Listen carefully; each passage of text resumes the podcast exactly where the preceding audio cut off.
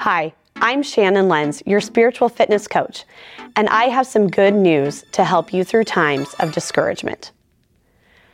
One of the greatest sources of discouragement is unmet expectations. For example, maybe you thought marriage was going to be happily ever after, only to find out that you and your spouse argue all the time. If you were expecting your marriage to be a honeymoon every day until death do you part, it would be really disheartening when difficulties and disagreements arise. You may even start wondering if you married the wrong person or if you should just give up. That's why many premarital counselors work with couples to help them have healthy expectations going into marriage. That way, couples don't get discouraged and give up at the first sign of trouble. You know, Jesus counseled us so that we'd have healthy expectations about life too. In John 16 33, he flat out warned us that in the world you will have tribulation. But then he offered this encouragement But take heart, I have overcome the world.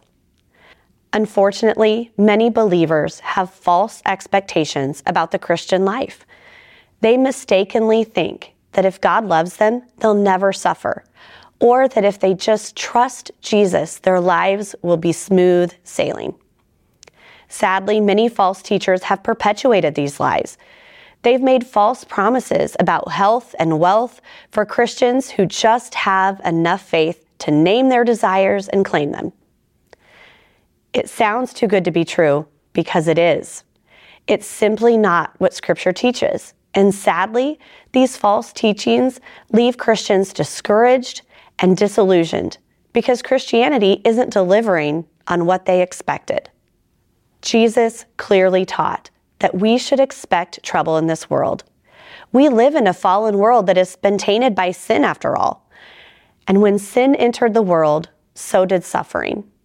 Difficulties, diseases, and death, they aren't unique experiences.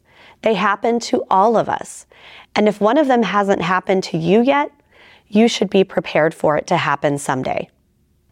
The reality is that Christians shouldn't expect this life to be easy just because we follow Jesus.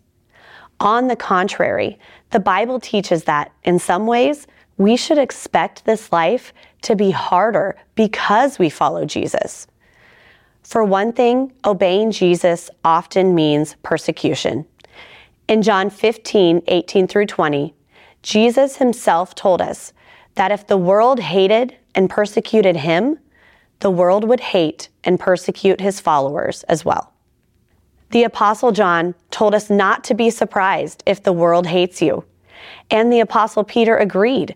In 1 Peter 4:12 he wrote, "Beloved, do not be surprised at the fiery trial when it comes upon you to test you as if something strange were happening to you." Suffering for the sake of Christ shouldn't come as a great shock to us. We should expect it and be prepared for it. Now, you're probably thinking, Shannon, wasn't this supposed to be a message about overcoming discouragement?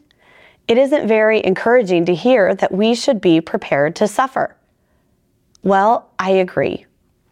Knowing that hard times will come helps avoid disillusionment because we have healthy expectations that suffering is just a part of life here on earth. But expecting hard times doesn't necessarily make going through hard times any easier. Suffering is still suffering. So, how do we avoid sliding into deep discouragement and despair? Well, we don't just remember that Jesus warned us of trouble. We have to remember that he also said, But take heart, I have overcome the world. That means trouble doesn't win. Evil doesn't win. Hate, persecution, sickness, and death, they don't win. Jesus wins. We overcome our feelings of discouragement by remembering that He has overcome everything.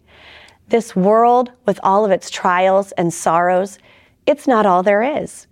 We have the presence of Jesus to get us through today, and we have the hope of heaven for the future.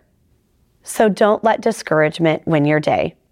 Remember Jesus' words, but take heart. I have overcome the world. Here's your challenge for today. Remind someone who is struggling with discouragement that Jesus has overcome. Nothing is more encouraging than encouraging someone else. Now take heart and go win today.